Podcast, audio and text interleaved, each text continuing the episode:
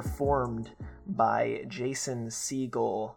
And Jason Segel may make an appearance on this episode quite literally, not as Peter.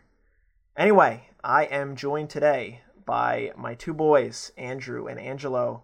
How are you two doing uh, after concluding the show together? Andrew? About about that good, huh? yeah. The long sigh. yeah. Yeah, I'm I'm doing all right. Good man. Uh, Angelo? You're doing as good as I guess we could be in in uh, in the ending of uh, a ten episode show, watching Yeah. week after week. Mm-hmm. Mm-hmm. Yes. But is it the end? but is it the end? That we don't know. Anyway, if you if this is the first time that you're joining us, uh, this is a recap of the show Dispatches from Elsewhere, an AMC original show uh, that takes place in Philadelphia, the city where we are from, and uh, again, uh, it's acted by Jason Segel, Sally Fields, uh, Andre 3000 or Andre Benjamin, uh, and Eve Lindley, uh, among other actors. And yeah, we have reached the culminating point of our first season, and things got quite a bit wild there uh, in episode 10. But in order to get there and discuss, we have to get through episode 9. So let's talk a little bit about what happens uh, in our second to last, penultimate episode of season 1 of Dispatches. Uh, I'll let one of you two boys kick it off. Uh, where do we leave off in episode 8, and what do we have uh, on the plate for episode number 9? So episode eight left off. Uh, Peter has one year to find himself so that he can uh, date Simone. Um, let's see. Uh, uh, Janice, Janice's husband passed away, so now she's alone, facing the world by herself. And uh, Fredwyn, Fredwyn. Is out of his mind. Fredman's batshit crazy. He uh Oh, he yes. he snuck in and he found that uh Clara's uh grave was full of candy. Her urn was full mhm. of candy. I think that was I think that's where we where we left off. And Yeah. and so episode 9 starts with uh, a time skip. Yes, Almost called by you. I did call it. I felt it in my bones. Mm-hmm. Uh, it was. So it's a time skip now. Now Peter and uh, Simone are finally meeting up after after the one year. Um, you know, it's I really don't. Rem- I really should have taken notes for this episode because I didn't expect it. Well, I expected to be able to like retain as much, but Mm. but that didn't happen because of episode ten. So help help me out a little bit here. What what happens? What happens in the beginning? Right. So so yes, you're you're correct. There's this time skip situation, uh, but it's it's a little further ahead. Uh, we find out that that the present day, I guess, that we could say that the the our, our characters are in is a little after a year. We we find out. Uh, maybe 25 30 minutes into the episode that peter and simone are already dating uh, so it's been a little over that year mark or whatever Peter set out because he's he's a literal boy Mhm. and he takes things literally. Um, but I think most important uh, with the way that the show actually opens up is we have a new narrator. It is not Octavio Coleman Mm. Esquire. It is Fredwyn. That's right. Angelo, tell us about what Fredwyn's got going on as narrator.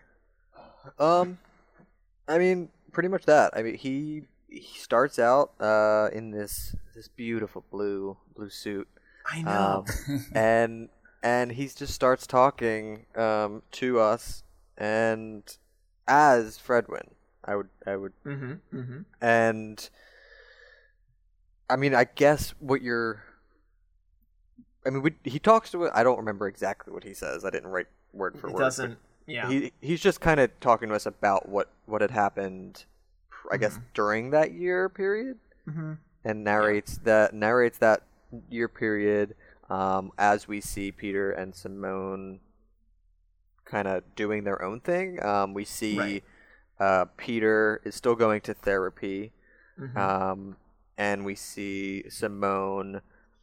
Uh, was that we saw Simone doing like a dance class? Yep, yep. She's into. She's trying to to. I don't know. Uh, what's the best way to put this? Put I- I- herself she- out I think there. she- yeah, yeah, you know, come out of her shell a little bit, be more comfortable in her own skin. Uh, that that's her her sort of thing, I guess, that she gets into this dance class on on a roof of one of the buildings on Broad Street. Uh, pretty nice.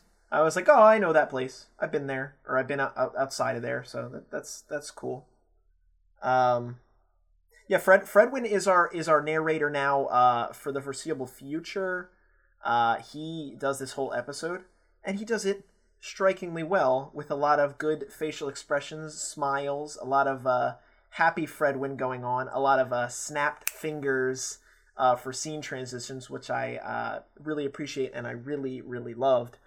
Um, but yeah, he, he, I think one of the one of the key uh, one of the key things that uh, Fredwyn states here is, is that uh, he refers to and, and he very frequently interjects between scenes of what Peter's doing, what Simone's doing, Peter trying to, you know, make himself more convicted in his likes and dislikes. He's currently writing lists because that's what the therapist suggests. And Simone trying to come out of her skin. Fredwyn will often interject uh, and tell us about uh, stories uh, referring to the characters as Russian dolls. I thought this was a, a little interesting factoid that that he's he he sort of put out there, and how they're all made up of of little stories. I mean, none of these none of these events that are happening over this year are really super important until they the two of them cross paths uh, pretty uh, you know early on into into this episode. Uh, but they're just you know doing things for them and sort of uh, building themselves up in a way that uh, ultimately will benefit them uh, in the end. Janice, uh, we we do get a, a very early one of the early flashbacks uh, as Fredwyn's trying to explain this whole year time that since they since Simone and Peter broke it off. Janice is hanging around with Simone. She's uh she's sort of being like a, a really good friend and and encouraging her. Do you do you two remember that little walk they had outside of the uh outside of the art museum? Mm-hmm. Yeah. Yeah, it's like right right behind us on um Mm-hmm. on Kelly Drive. Uh, Yeah, overlooking the waterworks. Mhm. Uh, yeah. very very nice nice shot. Uh, Simone tells Janice that she quit her master's program and her job, uh, which is not which is I, I thought that was kind of surprising. Um, Well, Simone stopped showing up. She- uh, Right. uh, right. Yeah. Right. And uh, Janice just says, you know, you got to stop running. If there's one thing we learned about Janice and in her her character arc, it's that she learned to stop running away from, or I guess, was she, no, she sort of learned the opposite. I guess her young self was running away. Check me on that. Was, she, was mm. that her thing? I don't Learning to think not run away or learning to stay? for Janice or for Simone. Yeah, for for Janice. No, I think for Janice it was it was more like learning to accept herself for who she is and not mm. like what she what she is. Like she's she kept Fair. defining herself as like a mother or like a a, a wife, but like she in doing so she's kind of like distancing herself from herself and from like who she really is. And I think her arc was like realizing that she's more than just a wife or a Mm. mother. That she's like Right. her own person. Yeah, yeah. Janice is cool in this episode. Janice, uh, Janice gets a nice little, uh, little character boost. She's she's very spunky despite missing her husband deeply. Uh, she'll there there are you know a handful of scenes where she's walking around and she's like, I miss him so much. I wish he would come back.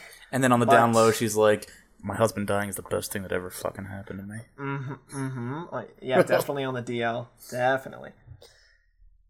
Um, so what what's what's Peter been up to, Angelo? I, talk walk us through what Peter likes to do now. Peter is has has has gained a pretty big character boost, I'd say, as well. I mean, Mm-hmm, we when we see him at therapy, which in general I noticed that it was still his work therapist, which was interesting, like because he's not Oh, that's a good point. at work anymore. Um, beside that, anyway, he's still at therapy, um, and he's showing pretty pretty good growth. Um, he definitely gets mad in his session, um, and pretty much exclaims that he he doesn't.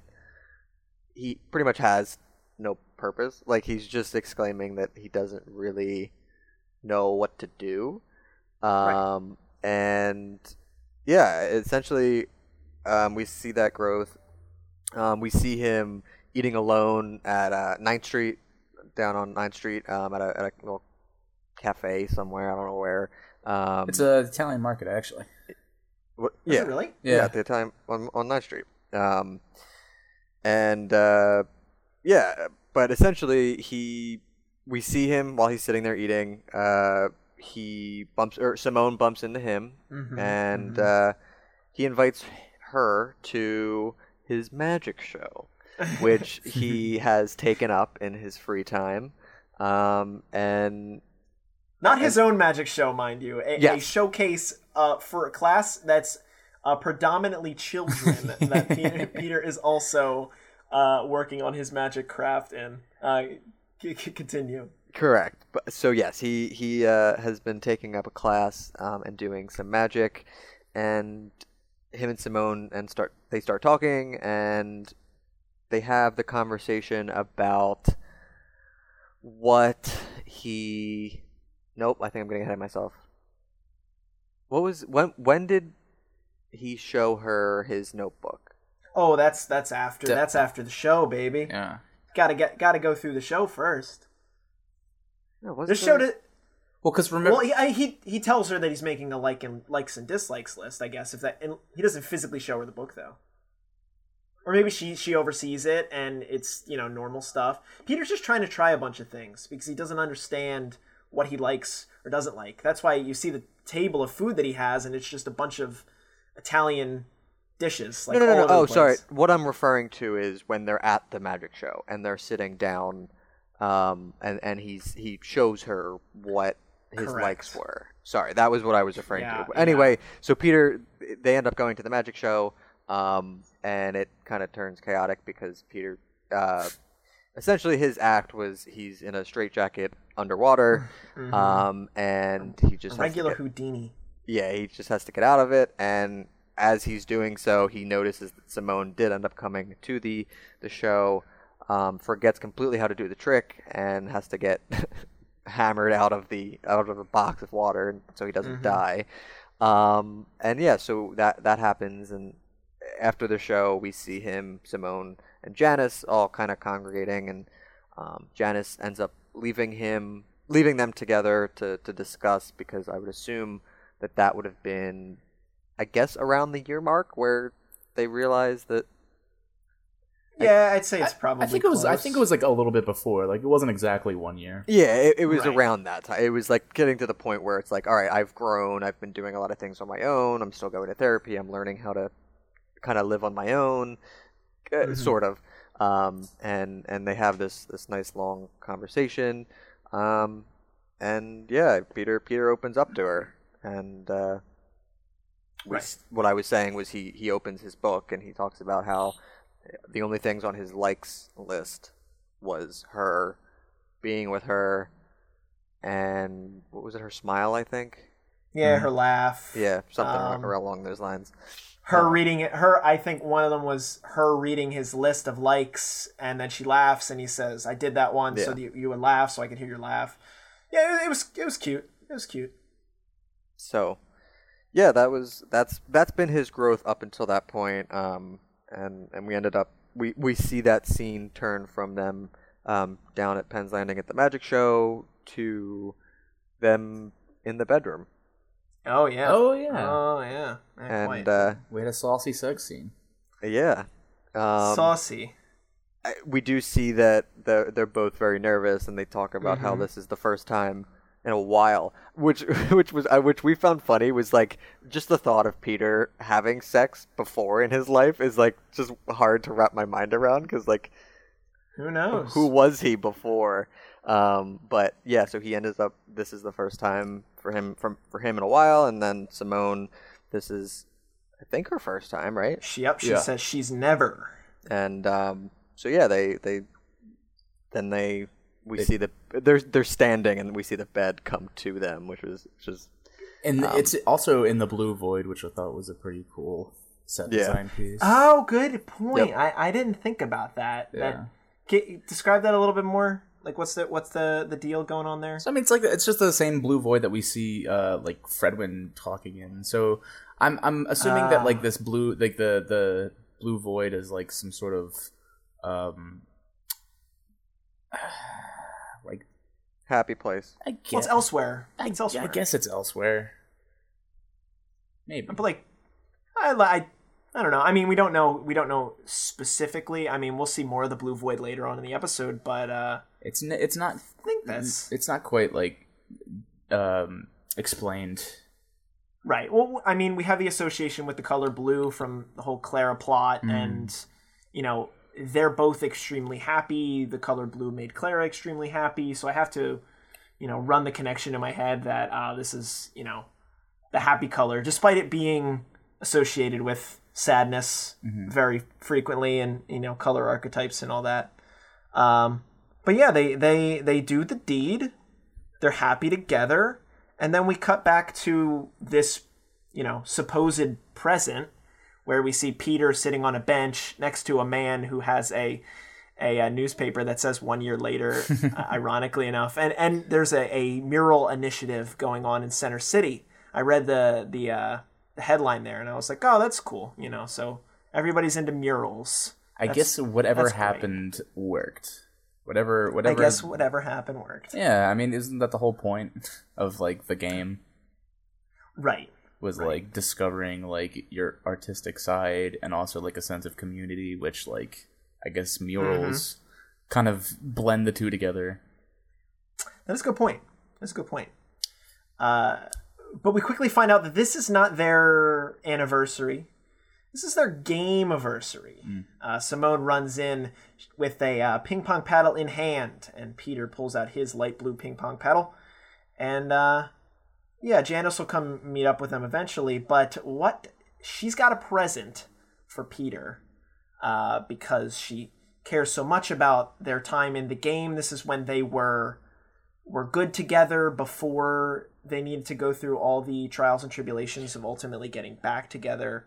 Uh, so there, this this day, I would imagine, has a lot of significance to you know the two of them and Janice, um, and mm, probably not Fredwyn.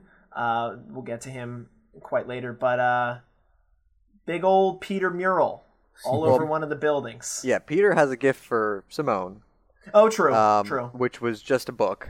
It's Yeah, just a, her, just her a little favorite book. Yeah, and and she opens it and is is is happy and not as surprised as Peter will be because Mm-hmm. she says, "Let me show you what I got you," and they turn around and walk to I don't know a couple feet and uh, yeah, and there it is on this huge huge apartment complex or wherever.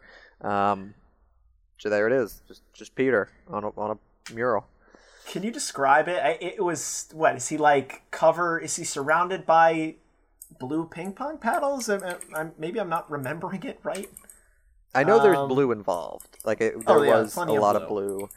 Um, but yeah, I don't. It it was pretty much just a full body, maybe like up from up up to his waist, a complete portrait, and then I I can't really remember exactly what was around it, but um, Mhm. that maybe the paddles sound close to what might have been. Yeah, I, I, I feel like I feel like he's at least holding the paddle in the picture. I know that. Uh, anyway, it doesn't it, it doesn't matter too much uh, that, uh, but we know that it is of Peter, and Peter is very, very, very happy. Uh, this is the best gift that anybody has ever gotten him, which is not so, which is not shocking. I mean, it's not every day that you get a mural as a gift. Uh, so I'd say that's pretty cool. It looked like one of those um, those like taped on murals though. Like that's not a permanent Yeah, no. permanent fixture.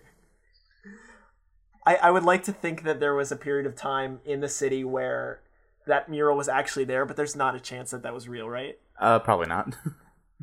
Even for like a day. It didn't. Good Look, old it didn't look real. It looked like it was No, like it- computer generated. Mm-hmm. Couple things about Janice before Janice catches up with uh the two of them.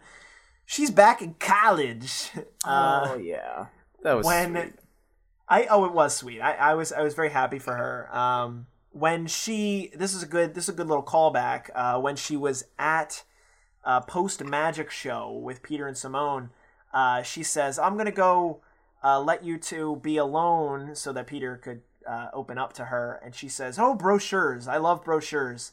Um, and in this scene where she's in college, it, it flashes back to her opening a brochure for uh, City College, which uh, she's working on a master's, maybe a PhD in like psych. It was cognitive. psych. It was Cogn- cognitive development theory. Very good, very good. So psych. yeah. Um, but yeah, she's she's treating herself. She looks good. She's surrounded by a bunch of kids, and they like applaud her for getting the answer right. And she's like, I'm just doing her. And I was like, yes, you go, Janice. I, I'm I'm so happy because I think of all the the character arcs, hers was the easiest to see like the full uh, spectrum of where she started and where she ended, and you know, other character arcs sort of get joggled and not necessarily concluded by the end of the season. Uh, but I feel like Janice's definitely did, and, and this is this is a good way to I think put a little bow on. She's like she means business, and she's she's happy to uh, be herself now, as you already said, Andrew. You know, sneaky happy that her husband is dead.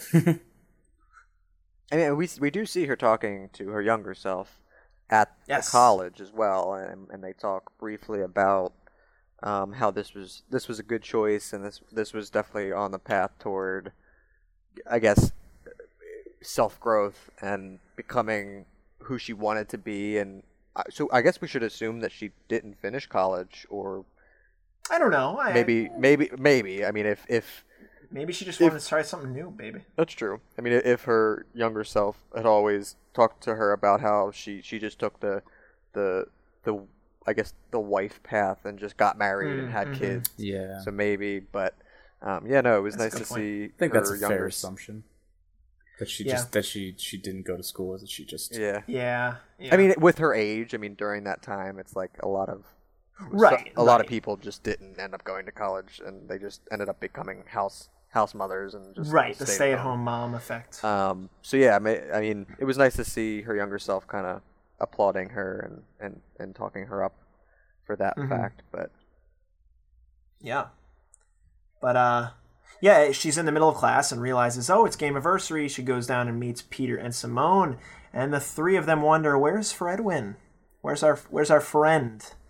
Where's our our crazy conspiracy theorist?" Um and they don't know, so they go to his house and here we go spiraling into madness.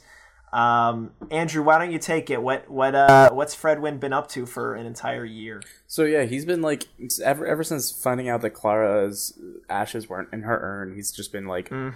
c- trying to contact every single uh, uh, morgue, like essentially Mm-hmm. in the world, Yeah, Yeah, in the world. in the world, uh, asking if like a Clara Torres had died and was like admitted there within like the Mm-hmm. the time of her alleged death, and uh, he finds out that like she wasn't which Mm-hmm. I mean he, he basically it's like this huge unsolvable puzzle for him that like drives him to insane. Like he's not sleeping, he's not eating, Nope. he's just like completely gone off the deep end because this this finally breaks him. Um, right. which I think this was one of the things in these episodes that really like bothered me. Cause Oh, really? Fredwyn's smarter than that, right? Like you know Right. that he should have called Lee like first.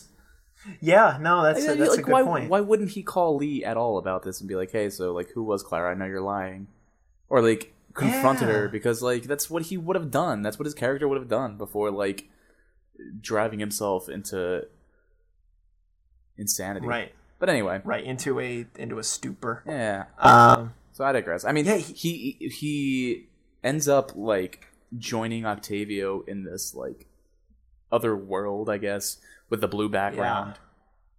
Well, he did. He we should we should point out he does see uh, a certain someone in his backyard before he goes into the blue void. Oh, that's right. Yeah, he sees the, the little clown boy.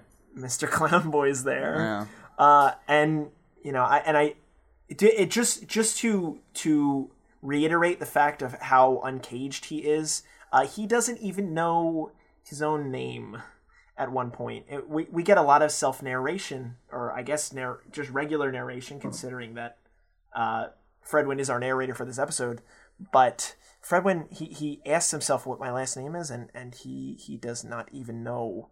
Uh, so that that's just you know further showing to the extent at which he's been become obsessed with uh, everything, making M&M mandalas and like weird, crazy uh, conspiracy boards. Sees Clown Boy, and now yes, Blue Room with Octavio uh, Coleman Esquire.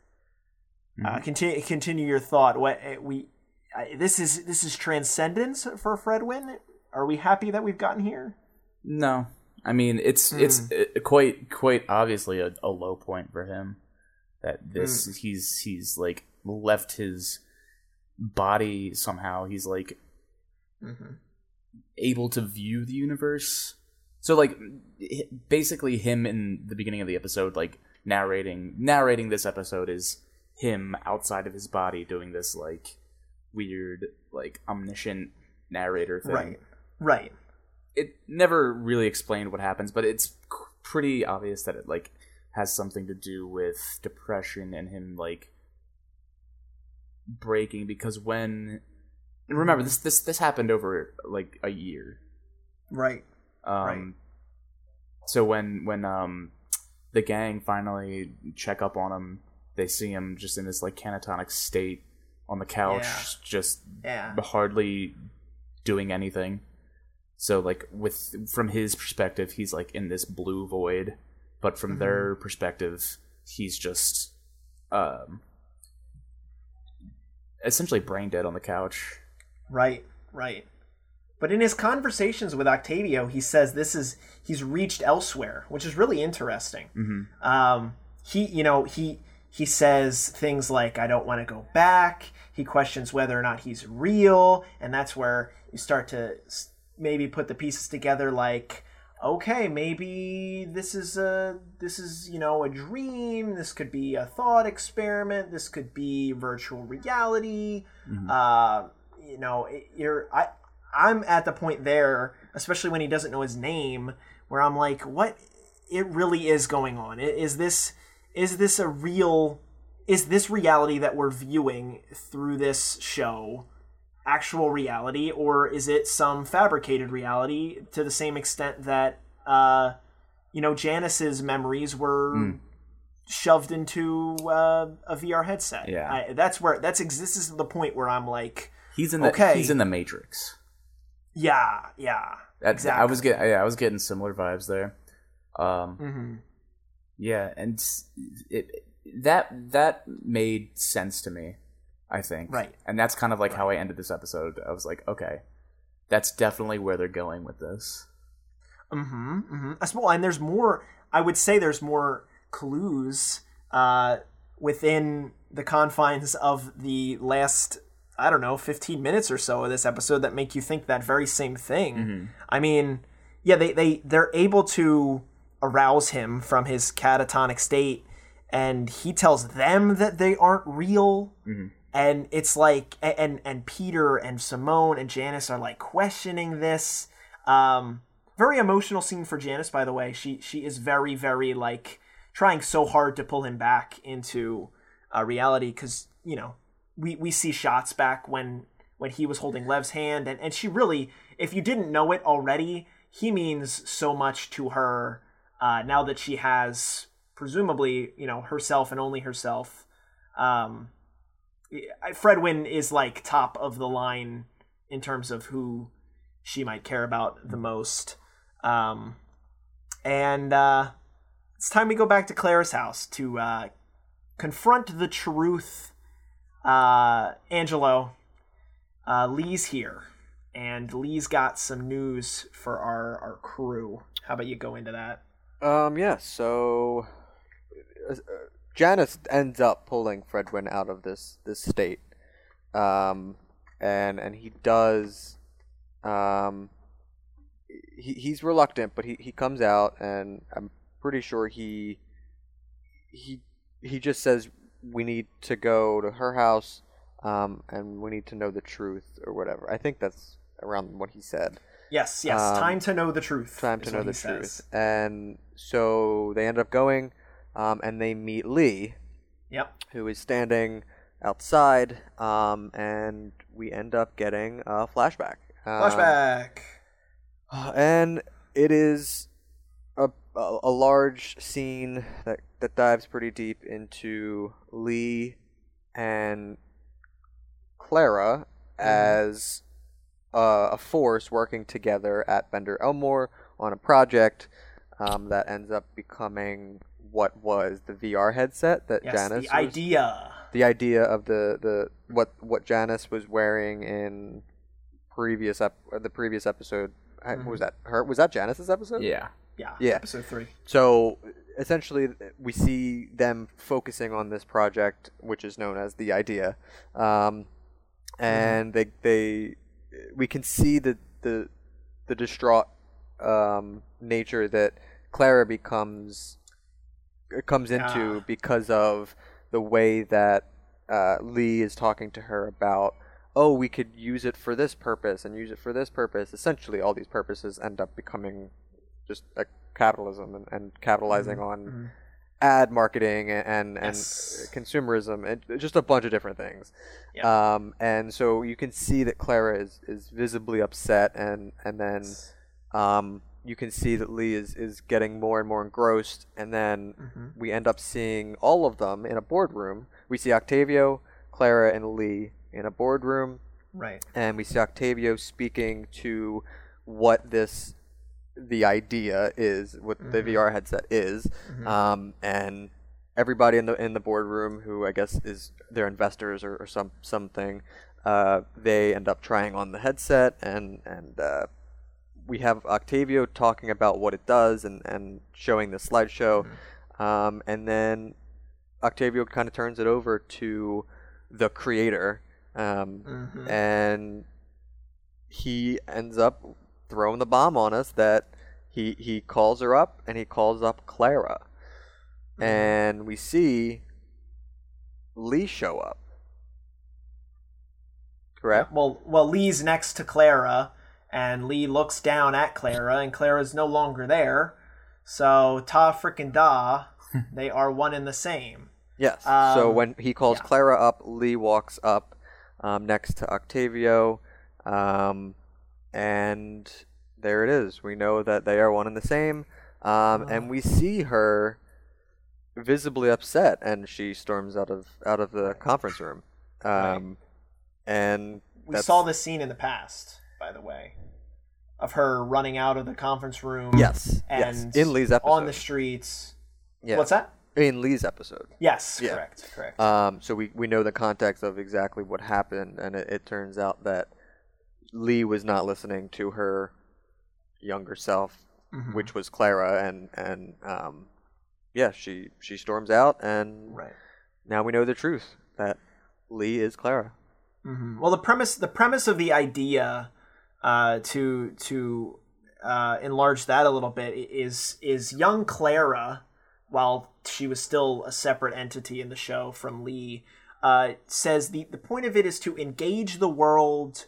Um, and to not retreat from it, she wants to provide uh, the users, I guess, of the headset an escape from reality, an escape to elsewhere, some divine nonchalance, all that good stuff that we've learned uh, throughout watching the the show. But it ultimately, uh, when Octavio's describing it, comes down to the fact that people don't really want to change the world. What they want to do is live in their memories and not learn from them and sort of be beholden to just their their pasts and it sort of goes against everything that Clara was all about. This is ultimately what drove her uh, to darkness because that you know that was a thing that she talked about in her episode in the Clara episode episode 5 um, that this translate transformation from Clara when uh, quote unquote to Lee quote unquote they are the same person they have a different name uh, they don't look at all the same, and that's why I'm frustrated that I didn't know that it was actually they were one and the same. But I'll put that aside. That's why I thought different things. But whatever. Um, yeah, she it's it's it's shit. It's it's not it's not what she wants. It's not what she was hoping to do in her ten years of producing this product, and that's why she uh, feels very very bad about it. Um, She feels- and this truth She feels used Yeah. and abused. used and abused, correct. And this truth about Lee being Clara uh, becomes apparent to the, the entirety of the team, uh, even though Fredwyn has reached that conclusion, and that's why ultimately they were driven uh, to Clara slash Lee's house. Um, but yeah, there you go. Y- y- Angelo, you said it. They're one and the same. This is our creator. This is the uh, I don't Clara- know that Clara, the MacGuffin of the entire show, is like not that her death is not a thing. That was just sort of Yeah, she To add never a little- she never physically died. She just correct. Just turned into yeah.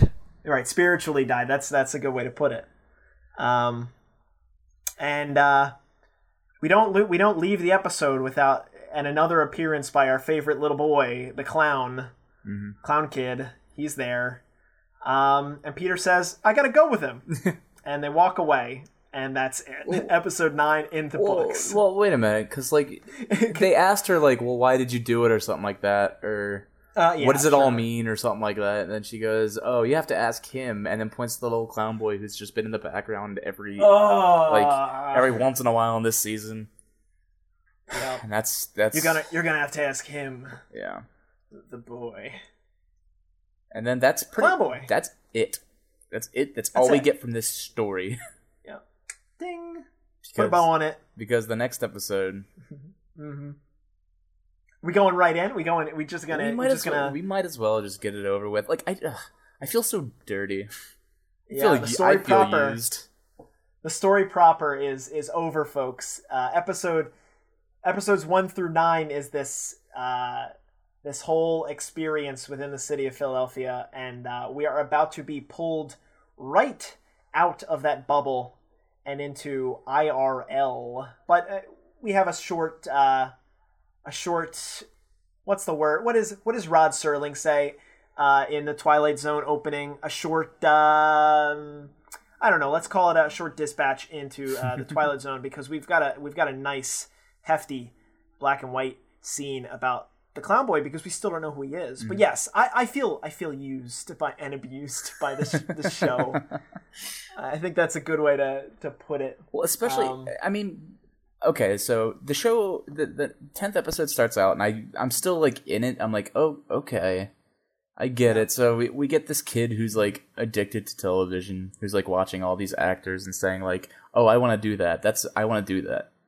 I want to be an actor, not just a TV show actor, not just a movie actor, but like I want to just act. Period. Right. Um, so he like refines his uh skill set by taking like acting classes and like dance classes Mhm. just to become the ultimate entertainer. Correct. And so he he finally he works up the courage, I guess, to uh audition for a uh uh like a traveling vaudeville show, I guess. It's also very like Yeah. uh I don't know when this is supposed to take place. It looks like the 50s, but then it uh, It is the f- it is the fifties. I think. It, But but it the mid fifties. It's yeah, mid fifties. couldn't be because that character is Jason. No. Oh well. Mm, yeah, yeah, yeah, yeah, yeah. Um, at, at the end of episode nine here, uh, I we didn't we didn't talk about this, but the screen starts to like fuzz out as if like somebody's wearing a headset and the the picture is being distorted. And this is at the point where I'm like, oh my god, okay, it was just Peter the whole time wearing the goggles, and Exactly. experiencing Okay. these memories. Here we go. that was definitely like what I thought they were going for there. I'm like after episode nine, I'm like, okay, this is great because this that means this entire thing happened in like the past because like the idea is supposed to take memories and like so I'm like, oh Uh-huh. okay, so what's happening here? What's going on? This is setting up a really good last episode. And then it goes into the little clown boys history and I'm like, okay, yeah, that's that's definitely Peter. That's still Peter.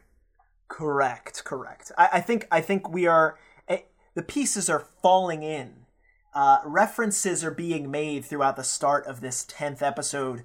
Uh, this clown boy uh, has his his purpose. He's fulfilled. He loves doing things. Uh, he takes things very literal, and you're like, oh, this is our boy. This is Peter. And we watch this clown boy be driven into apathy into The- uh The clutches of alcoholism. The boy starts drinking.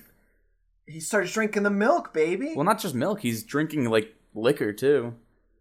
I does is he does he actually drink liquor uh, yeah uh, let's let's go back let's go back and and connect this Okay. yes he's a vaudeville he's a vaudeville actor and let's say that this takes place in the 50s i know it doesn't line up if it is peter because peter's present day and he's like 40 Mm-hmm.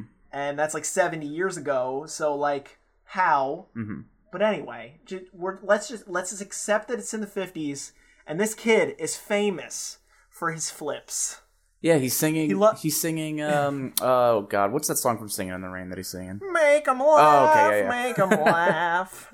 So yeah, he just does. He he has that one song that he's. Oh, and he's hired by Octavio Coleman Esquire. That's the man's Correct. name. Not played by Richard E. Grant, but that's the man's name is Octavio Coleman Esquire, which is the first hint that we get that like okay, so I guess what happened before was like not Mm-hmm. didn't happen or like is based off of something that happened.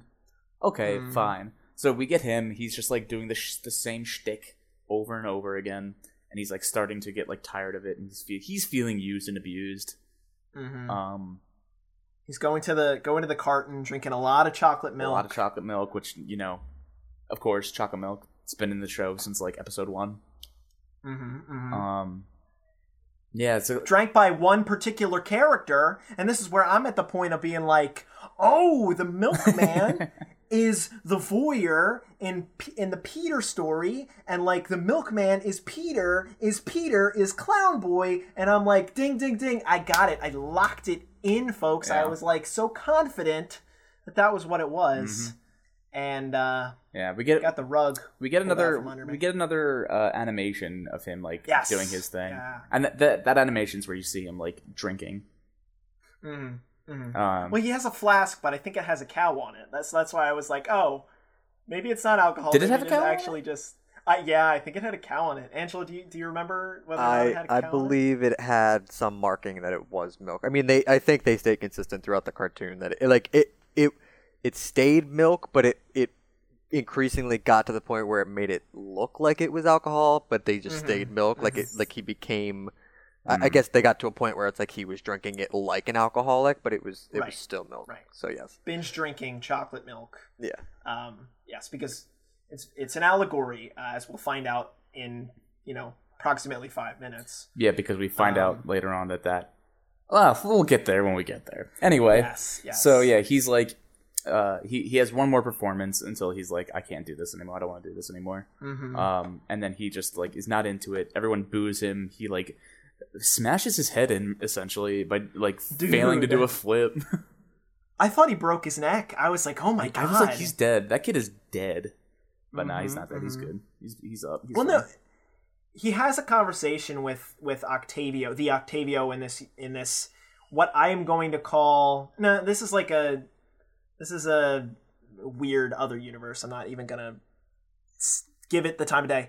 Um, he he he wants to do a sad song. All he ever does is comedy. Like he likes to make people laugh in his show. Um, that's why he's a clown boy. Uh, but he wanted to do a sad song, and, and Coleman Esquire's like, "Boy, this is your last show. We're gonna go off with a bang. You're gonna do your act. You're gonna do a flip because that's what people come there to see. They want to see you do a flip." And he's like, "Oh, okay." And yeah, and the whole show is garbage. I mean, he has a little inner monologue with himself at the end, uh, or right before the right before the show in the mirror. Um, and he's like, you know, this is the end, right? He talks to himself. Uh, he he knows he's very down. He's got these bad feelings. He's uh, dejected. He's he's um, you know very very much abused uh, in I think a way I, I believe I mean this is a pretty common among child actors. I mean I can't say that I'm a child actor. I know a child actor, but I've heard I've heard the stories that like they can be pretty much you know used for anything and then sort of tossed away like nothing ultimately, which is ultimately what happens to uh, Clown Boy. Yeah, yeah. It's it's like a, a serious issue that like is going on Mhm. in Hollywood that has always gone on in Hollywood and that continues to go on in Hollywood where like these kids are being like used and abused and I don't know, it's sad. And I guess like that's that's like what they were they're trying to like show. Right. Um but anyway, um we're we're we're made to believe that's Peter. That was Peter's Yes, backstory. m- made made to believe. But who actually is it, Angelo? Our transition to uh, what I will refer to as the the first level of reality. Not the zeroth level, but I'll say I'll call this real. Let's call this reality one. Who is Peter actually?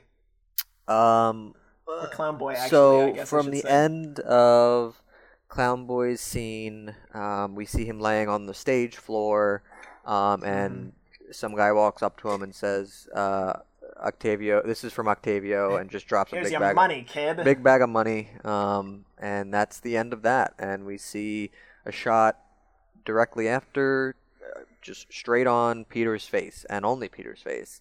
Um, and we see him talking about.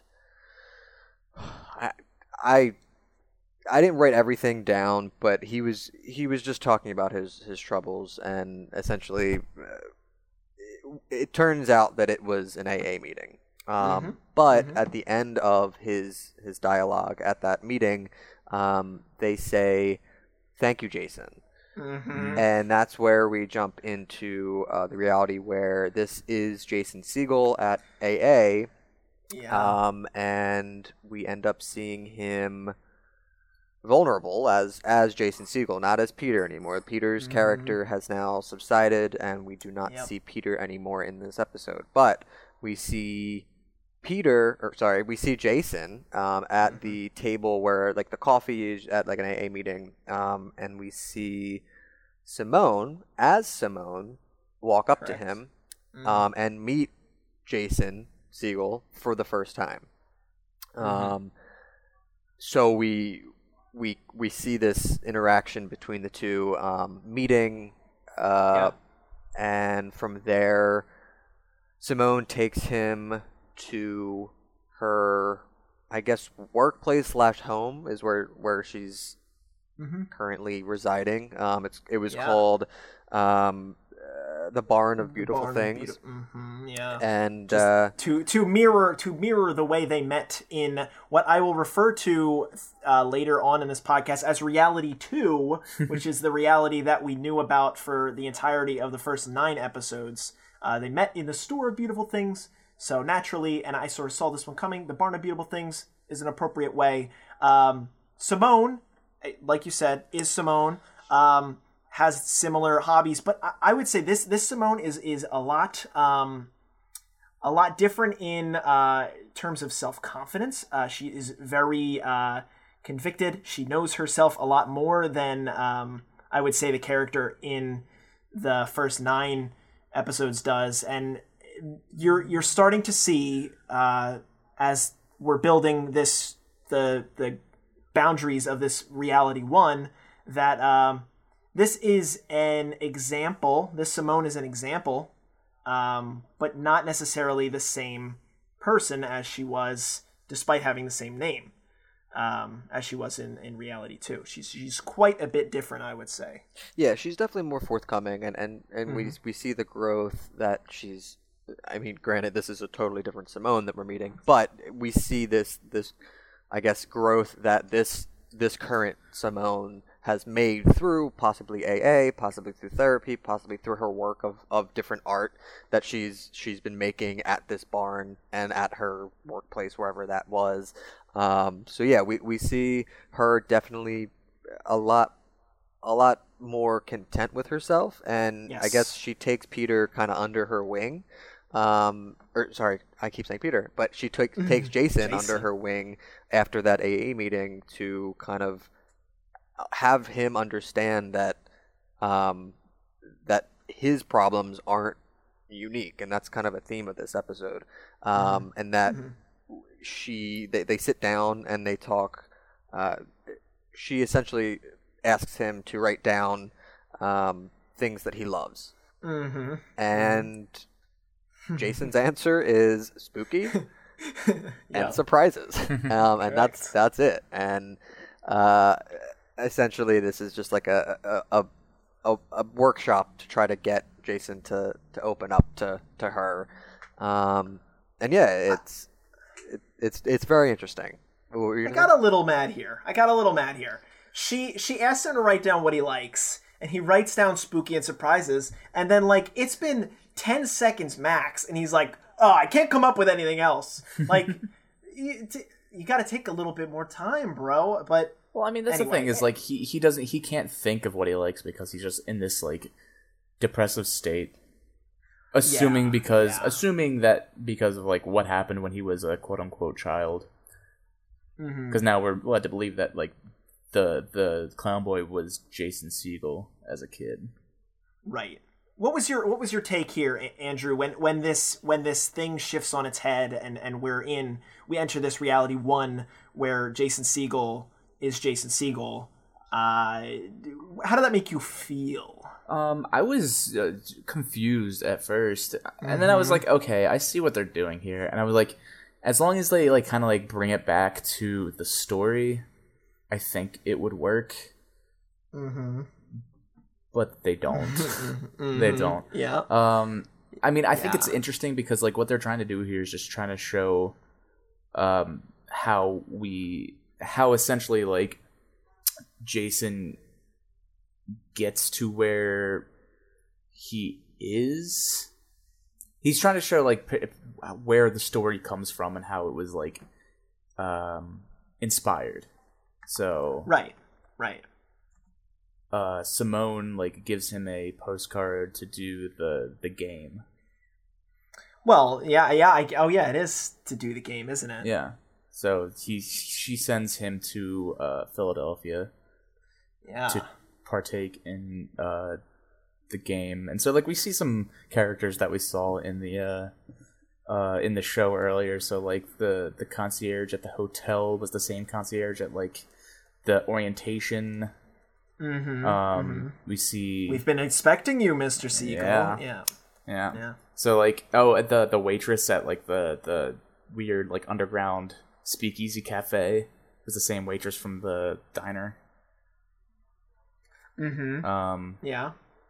but yeah, so like she she sends him to go on like this this uh journey that she's like, "Oh, this helped me out, so maybe it'll help you out."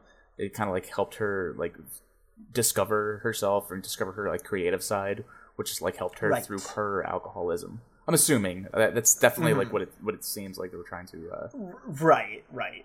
uh, put across there. Um, so yeah, I'm, I'm trying to remember the, the exact order. So like they he goes to uh, the the the building to the Yep. um. Oh, and that's right. He goes to the the the hotel room, which was the the Jejune suite.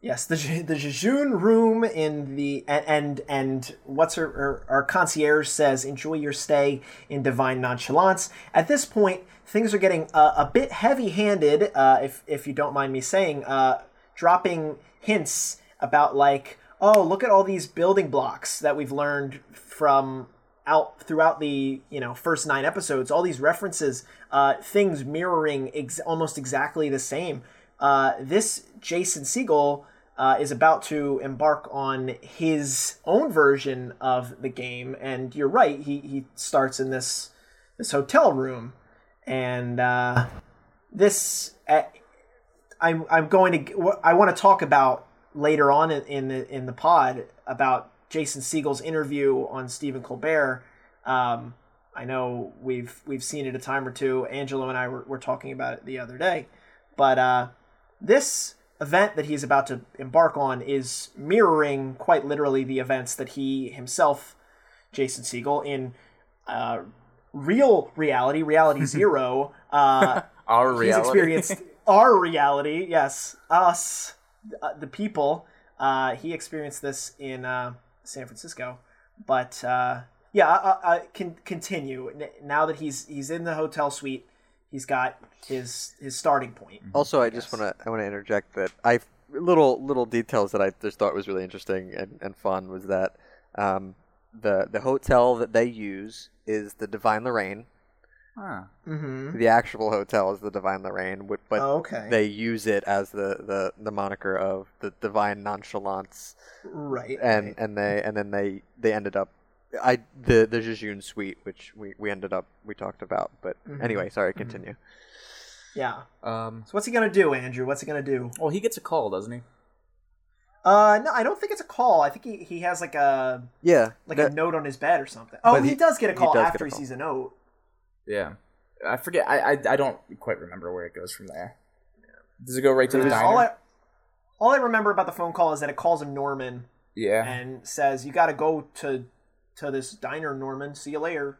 Uh, He do, They Okay. do. They do say um, something about not making you seem stupid or not. Uh, Correct. Correct. I forget Yes. exactly, No but- one will make you seem stupid Yes. when he goes to uh, 112 North 18th Street at 10:03 a.m. the next day Mm-hmm. uh, as Norman. Uh, but yes, he, he goes to the diner first. That's our our starting point. Yeah, it's like this weird underground speakeasy diner. Everybody in there, probably actors. Um, he walks in. He's like, uh, "Norman, your change is uh is on the counter or whatever." Mm-hmm. Or no, you have to pay. You have to pay with like your phone and your wallet, yeah. Yeah. and the change is on the counter. It was just like a uh, like a cell phone, I think, A razor, baby. Yeah. It was a razor. It was like a. Motorola razor. and like a a coin, similar to Yeah, like the that one says that the, says what? Uh-huh. What does it say? it says the it says the music shall set you free. Um, so yes, very similar to the one that uh, Simone and Pierre got hmm to play on the jukebox. Yeah. Um, so they he goes to the jukebox. He finds a a, a track that's like divine nonchalance or something like that. Mm-hmm. Plays it, and it opens a door. Right. Yep. Yep. Um. Oh, does he? He gets another coin too, doesn't he? From that. Um, is that later? Well, he I don't know if he gets another coin or if it's just Yeah, the he coin does. just comes out. Yeah, nope. He gets another coin because when he open when that door opens and he walks out, he ends up um, uh, he gets uh, w- w- I think another call, um, Mhm. something regarding the milkman where he has to chase, Oh yeah. Um, yeah. Yeah. and then he ends up uh, getting down to an alleyway where it says look down, or he gets a something that says look down and then it says look up, and then it it uh, essentially you see the two uh, elegant squatches on the Uh, well, yeah, Not- yes. not the elegant the squatch. the the elegant squatch and the yeti. Yeah. Um, There we- there is only one elegant squatch. Let's let it be Um, known. Wait, no, not that order. Well, he gives he gives the coin to. uh Go ahead. No, that's that's that's later. That's later. He gives the coin to like After a homeless man the- or something like that, and the And homeless then man he was says, like, "You need it more." Right. Yeah. Well, oh, oh, you know what? Ta-da! He gets the second coin from. Okay, yes. Pays the coin, opens the door, goes, looks up, sees the Yeti, or, or looks down to look up, sees the Yeti, sees Elegant Squatch. They toss him an ice ball. "Oh Say- did we- yeah, Did we yeah." talk Yeah. about the ice ball? Yeah. The ice ball. He drops it in a cup of hot tea because he's got to get the contents. I don't know why he doesn't just shatter the damn ball. Beats me. But in weird the ice ball, there's a coin for the Elsewhere arcade. And that is when he gives said coin to said man who, well, actually, he, that's when he runs Chases the uh, milkman. that's when he chases the milkman. Yes. He's got the coin for the arcade. Uh, phone says you got 45 seconds. The milkman will show you the way. He chases the milkman. He loses the milkman, and now he's in an alley with a homeless guy, or presumably a homeless guy. Mhm. And then he does stuff with the coin, and, and I'll let you let you let you boys take it from there. Well, uh, essentially, it tells him to look up, and we see the we see the the squiggly arrows that point all the way up to the top of the the building that he's in the alleyway, um, and he he begrudgingly goes all the way up and and exclaims that he was out of shape. Um, and as he gets up to the top, it, you just see a uh, standalone arcade console. Mm-hmm, mm-hmm. Important to note the the homeless man who he gives the change to, uh, that tells him to uh, let it burn. That's the key. That's the a, a key thing that happens in the next three minutes. Says let it burn and points up to the sky, and that's how he sees these these squigglies. But now he's presented with this arcade cabinet. Here we are. Time to play a game on a roof. Puts the elsewhere coin in, and we've got some nice little uh 8-bit style definitely not a real arcade game arcade game Yeah, yeah, got a And he's- dragon got he's a got boy Four got lives. four, four lives Mhm. yeah. And so he's just trying to get to like the end of the the the screen. There's just like a little door, but every time he jumps over this lava pit, this uh, dragon comes up and eats him. So he goes down to his last life, and then he like remembers what the homeless guy says, and so he jumps in the lava, and he wins the level. that's it he did it yeah, and then so then he let it burn then it um there was like some prompts that pop up and ask him like a few questions. I don't know if you guys remember what those questions say. Uh, it's just like it, it asks him, uh, you know, it is this. Did, did you see your future? Um, he says yes. So that's gets really that's a really dark start. Um, considering what he just did to the guy, you know, committing this suicide ultimately of of jumping off this cliff into his own demise to complete the level. Um, it asks if he's scared. He says yes, and it's like, oh god, I, I I'm not liking where this is going. Uh, he he's getting effectively roasted by this arcade cabinet, and uh, it's telling him stuff that he doesn't want to to hear, and he becomes very much uh, uncaged again. Uh, he was enjoying this this this wild ride the entire time, and now this cabinet is telling him what to think and how to feel, and he just feels bad again. Uh, feels dejected, sits down in a fold-out chair that's uh, there, and through the door comes our friend Janice. Um, is just there Yeah. says, Peter, Peter, Peter, it's okay, it's okay. Like, we're cool. Like, you're you're doing fine. Well, not, you're doing great. not great. Peter, not Peter. Oh, J- Jason, Jason, Jason, Jason, it's great. You're doing you're doing great. Um, she asked him a couple questions, um, and ultimately the the one takeaway that I got is she says um, the the last question that was being repeated over and over and over by the arcade cabinet. Um, she says the only thing we need to know at any given time is dot dot dot dot. And on the arcade cabinet, the there was there were two answers, but they were the same, uh, and it's ultimately what to do next. So Janice is just here to to, I guess, push him in the right direction to like move on to the next thing. Uh, you know, keep going. I mean, this is this is this is Janice's character. The like now now she's like still, but this is not the same Janice. This is this is reality one Janice as opposed to reality two Janice and she doesn't really do anything else other than that. And she tells him that, you know, his pain's not unique to him. She gives him counsel, and he feels good. He feels better. He still kind of feels bad. He's still confused about his life. Um, and she, she just, you know, she says, pass it forward. Pass it forward. And, and I think that's when we take our four month cut into the future to realize what the point of this whole thing was. Yeah. So uh, I'm lobbing up the softball to both to, to either you. you. You take it. Jason Jason comes to Simone. He's like, "Hey, I wrote this screenplay. Can you read it?" Screenplay is Dispatches from Elsewhere, probably the show that we've been watching for the last two months. But um. Um, she, yeah. So that's that's pretty much. Wow, the, the the the meat and potatoes of it is like, yeah, he he wrote this story to make him Right. uh to to help him like get over this like creative hump that he's uh been like mired through. Um, he he's trying to get some like uh feedback from from Simone, and she's just like, it's good, but like not not great or something like that, something along those lines. And he's just like, "Oh, you hate it. I'm so sorry you hate it." It needs mm. something. It needs another. It needs something Scene. else. Yeah. It needs another scene. She's like, it needs another scene because like f- she didn't like the ending. Essentially, she, did, she didn't. She was confused by the ending. Which you know what? I think this might be like an honest to god like admission from Jason Segel that like he did not know how to fucking end this show. uh, mm, yeah, I think that's a, I think- think that's a great, that's a great way to put it. um because like because the show didn't end like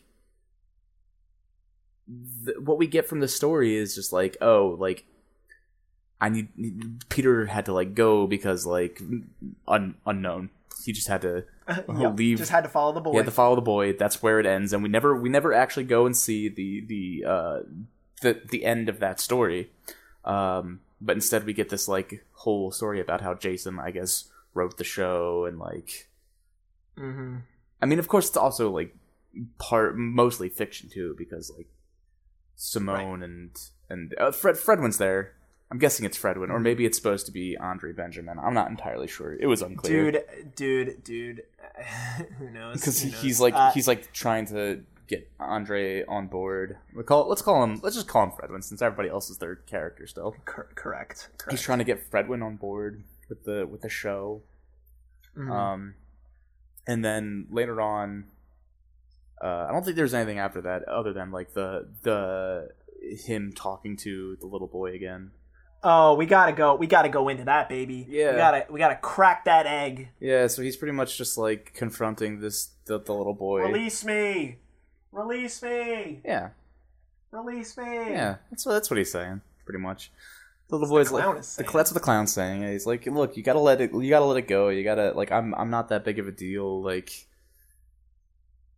but mostly what what you saw in the beginning of the episode isn't actually true anyway. So mm-hmm. there's another thing that didn't really fucking matter now. dude clown boy clown boy goes off on this on this guy. He does. absolutely destroys him. Says you gotta grow the fuck up. This is the only episode in the show that had a language warning before it. And it's just because of the way that this clown boy talks to him he just absolutely goes off. Yeah. he says you know you, you, you don't you know don't feel sad about your you know don't feel sorry for yourself you're just being you know a shitty person and you know you need to let me go says the clown boy. The, the clown boy is this as we as we previously noted this this representation of jason segel. Um not literally jason segel i think we need to confront because obviously jason segel was not a child actor in the 1950s but it doesn't really matter because it's just this an, an adaptation of showing yeah when when jason segel was hot on the scene when he was writing forgetting sarah marshall and the muppets ultimately you know his uh his you know desire to make people laugh i.e what the clown boy is singing about uh, ultimately drives him to be a more fake kind of person, feeling he has to put on this face, tell all these jokes that he doesn't really care to actually talk about. And that's where we're, we're realizing that, like, Peter needs to conquer this Jason. demon. J- damn it! damn it! Damn it! Yeah, it's it, I'm absolutely, I'm absolutely stuck in in calling him by his character because I don't think I want it to be the reality that it actually is. Well, I mean, I guess the point is, is, like it doesn't really matter because Peter is supposed to be Jason. I think like every one of those characters was supposed to be Jason. That's why they say like imagine this character is you. Imagine that this person is you because like the whole point the whole the whole time is like he's talking to himself because like this that's like what the show ultimately is about is like it's a very personal like account of him eh, like trying to beat his depression um Mhm. because he uh is feeling like he sold himself out Right. This is his catharsis. yeah so on one hand like i appreciate that and i think like in that sense it works but like story wise it still just didn't make much sense and it just felt it didn't feel deserved like i feel like if they they like did a better job of setting this up it would have been better Mhm. Tell me about it. made us make make us think that like this all happened within the idea, but also like leave enough there to be like, oh, this totally makes sense that this is like reality and not uh like some some other reality. I don't know, yeah, but like it, you got it. Yeah, yeah, yeah. Keep that's keep going. that pretty much ends that story, and then we like zoom out a little bit more to like Jason and like the cast members being like, "Hey, so uh, thank you for watching the show." um. Oh, oh wait, the little clown boy, like he finally learned to let go. The little clown boy, he's like, Mhm, uh, mhm. "Call me if you decide to write another Muppets movie." God, great, great line. He's got his little like uh, what's b- a bindle? Is that what that's called? Yeah. a little like bag over a stick. yeah. I, I, Clownboy, Clownboy went from like maybe what my least favorite character to like pretty high up there, just because he like is you know I don't give a shit. I'm gonna come down on you kind of attitude.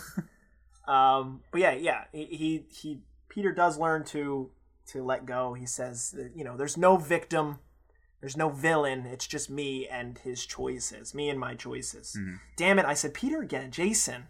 Uh, yeah, it, J- Jason. Jason's coming to coming to terms with with it. Um, Clown Boy set him straight. Um, right, and uh, yes, the the final final scene, yeah. uh, the, the the zoom out. there's this, like okay so they're just kind of like the the cast members are just hanging out and being like uh so, so it's like uh uh eve lindley uh jason segel andre benjamin and uh sally field are just kind of like hanging out on these lawn chairs on this hill and they're like thank you for watching the show um here's everybody that worked on it and so like there's the whole like cast and crew Yay! yeah, fun. And they're like, remember? They're like, okay, but it's not really over because uh, I told you to like imagine that this person was you. So now like they showed a bunch of like actual people saying that line. Mm, hmm Angelo, do, do, you can you can talk to that. You tell us about the tell everybody about the website if they weren't familiar with the website. Um, yeah, I mean, you, you could have gone on. I forget the actual actual website. Um, but uh, essentially, what you would do is you would go onto the website, and you could. Oh, it's called the storewithbeautifulthings.com. Um, and essentially, it was you could go film yourself saying the script that you hear everybody saying at the end, um, and then it's like you're kind of like inducted into the Elsewhere Society, and essentially this this whole monologue or this whole uh, um, montage is of a bunch of different people who have done this, and they they've submitted their response to this to the script, and they they say the say it, and then it's just an overlap of all these different people saying it, um, and then they they they end up doing another montage of everyone saying we, um, and that's that's Right, right. Well, there is there is a um, you know, uh, it's it wraps up it wraps up a little a little uh differently. There there is another little thing right before we get that that pan out. Um, you know, he he talked about we have he has to confront why he wrote this whole thing, and you know he ultimately comes down on whether like he knew that he wanted to write about it, and the point is he's in this creative funk since the Muppets movie, which in real time was like eight years ago. So if this is if we're translating this to when he wrote this show, um, he doesn't know. He, he he admits he doesn't know if he actually found himself, um, but he just knew that he he needed to to write about it in, in this experience. He he had to take something something out of it, um, and uh, he says it, it's it's ultimately about like the whole point of the story is and, this is Jason Segel in reality one, not before we pan out, saying that like it's ultimately about knowing when to to ask for help, uh, because clearly he he needed help all that time and and didn't have anything.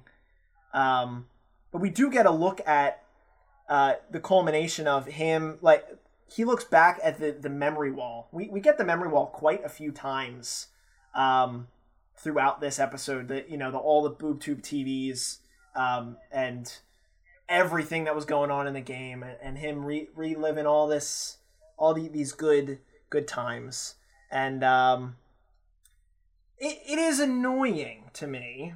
Uh, Andrew, you've already said it, but yes, we zoom out to the four of them, uh, and you refer to them by their their real life names. But and Angelo, we've talked about this.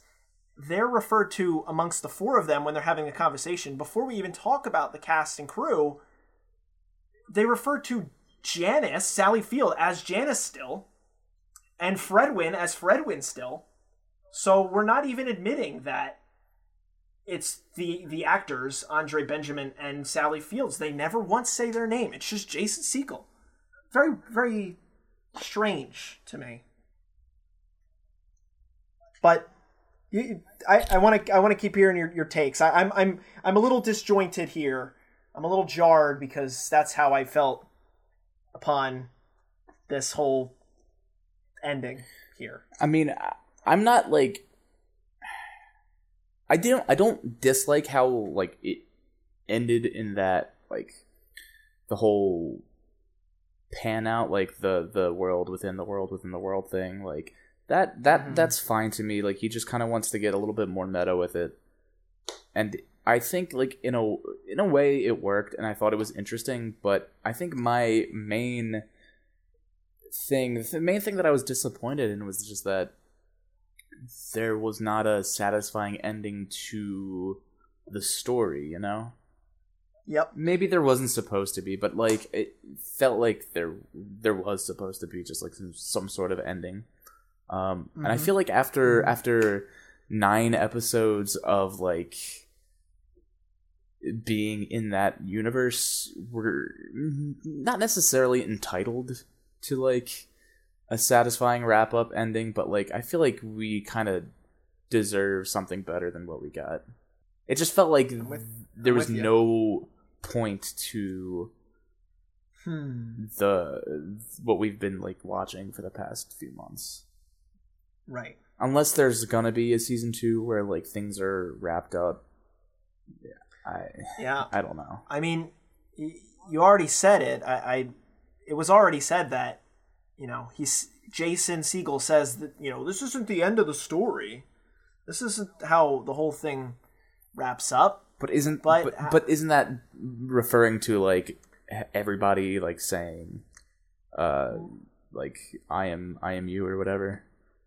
Is it? It could be. It could be like a per, a, a personal thing. I, I I think I sort of took it a little more literally that like there could be details that are left on you know off the table that may be pertinent in a second season. But I, I look, I honestly have thought and thought and thought about what I think a second season of this could look like, and I have literally come down on zero confident answers. I, I, I don't know. I, I, it, what bothered me the most um, was that I, I felt that that some of these characters were unfulfilled. I mean, Janice, I already said, I, I, I saw her character arc. I, I really didn't see Simone's character arc coming to completion. Neither did that of Fredwyn's. Like I didn't I didn't think I got enough out of those characters that I, I cared about and wanted to know more about. And I, I feel like that's where the the block in the road comes for me is that like I need a little bit more. I, I'm happy with what I got in, in Janice and I guess in, in Jason Segel because it's ultimately his story arc. That's this is what the whole thing is a reflection of, the whole Clara plot is, you know, a reflection of his life. Everything that sort of happens is a reflection of the time he played the game in San Francisco. But like, it almost makes you think like, what are the point of the what are the point of these other characters? I, I you know, you can't just sort of leave them with such loose ends. Right. I mean, I kind of disagree in that like, oops, kind of disagree in that like, um, we see that like there there there definitely has been a change from like episode 1 Peter to episode 9 Peter. Like he's he's taking a step out of um his comfort zone which was always like his issue. Same thing with Simone. Right. we see that she's also like gone through some change which I think is satisfying enough uh, to me. Like they're they're taking the steps that they need to take to better themselves and better their lives, and I think that like that was sh- well shown. Same thing with Fredwyn. Fredwyn like went through a huge, huge transformation too. Even if it was just like in the last few episodes that like it really stuck. True. Um, but I think that like what really bothered me was just there was no clear like satisfying ending on like the the mystery of it. You know, like Mhm. um, it just it just Well, this is- it, it just felt like Right. it kind of like petered out a little bit. Right. Well, we learned that the whole Clara plot, the whole reason that Clara was dead and died was because one of Jason Segel's favorite things is spooky. Yeah, That's like literally it. That's all. It, it, it condensed down to he wrote a list of things he liked, said spooky was cool and surprises are cool, and that's why we had the whole Clara plot. The whole Clara plot is just like nothing, a, a fizzle, a fizzle out. Even though that's like exactly what the whole show was about. The whole entirety of those nine episodes. Well, I think like also it's about like him. It's about Jason. So like each and every one of those characters were Jason in a way.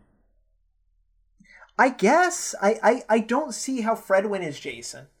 Um, I don't. I don't either. It's not clear, but that's Hmm. also, I think, probably just like something that he knows personally. That like that's an aspect of his uh, personality. That like, and I agree they should have done. He, Sure. he should have done a better job of like explaining that. But exactly how they were connected or what character traits they were supposed to you know revolve around right, um, yeah i i'm with you there but I mean, and I think that like if they kind of interwove like real life in with uh the the what was happening in the story, I think they could have done a better job of like absolutely because that would have been a good twist. That would have been a really good twist, being like, oh wait, that's not like reality. That's just like it, it- I mean, it is reality, but everything that was happening in the game wasn't like virtual reality or whatever. It was just a story. mm-hmm. Because that I think that like that sudden twist would have been like m- more well deserved. You know. Yeah. Um, uh angela what's your take? We, we haven't heard what how you feel.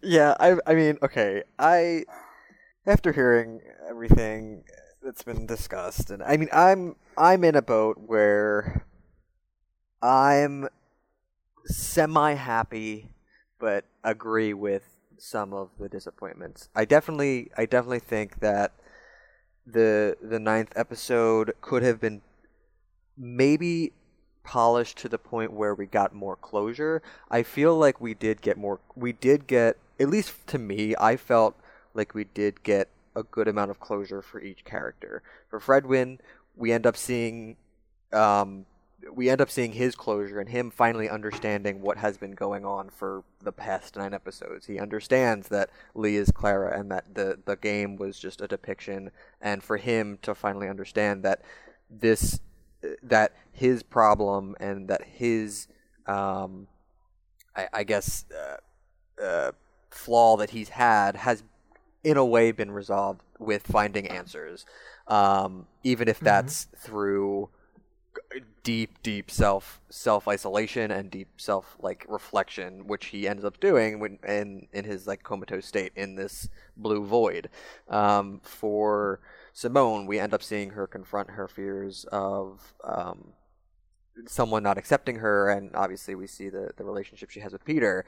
Um, we see Janice uh, growing through her younger self and kind of moving on from her her isolated um, her isolated self before Lev was Lev passed. Um, so I, in that regard, I, I, I definitely think that each each of those characters kind of closed for me in in a way, but I feel like because the way that episode 9 ended, it could have been more satisfying and more not I don't want to say like I, I they shouldn't have like immediately said, "Okay, this is it." Like I I think the way that they did it, at least in my head uh, that I've been piecing together is that the way that you see Peter walk away is that that we're going to assume that he's going to deal with his that he's going to deal with his problems on his own and I, I guess like in what I've kind of gathered was that nobody's eh, whatever problems you have,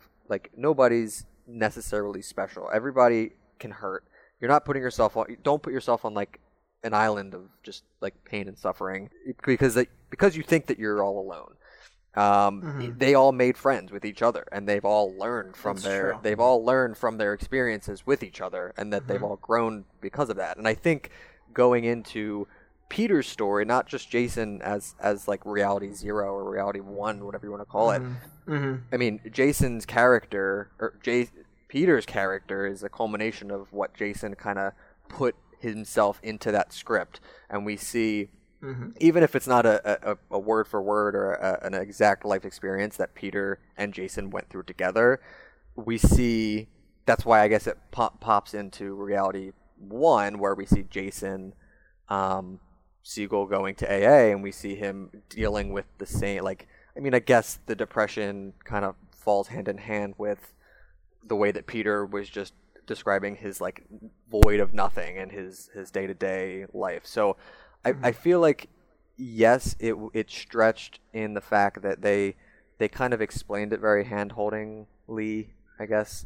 And I, I mean, I I did kind of like how they included the, the the big montage at the end where they all talk about I guess togetherness and and that you're not alone type of thing Mhm. and that like Mhm. that's kind of the whole point is that regardless of what you're going through as long as you have someone to grow off your experiences it's nothing like uh, it's nothing out of out of like it's nothing special essentially and that's kind of what i took Mhm. away i mean yes i feel like they could have introduced this aspect of being like going super meta earlier on and maybe like hinted at it like you were saying andrew and definitely not have just thrown it at us in the last episode because yeah Mhm. it, it didn't feel like the most satisfying ending granted i do give jason segel props for for throwing his entire like life story essentially at us Agreed. and I, Agreed. fe- I feel like he definitely took that big leap in trying to find himself and trying to get over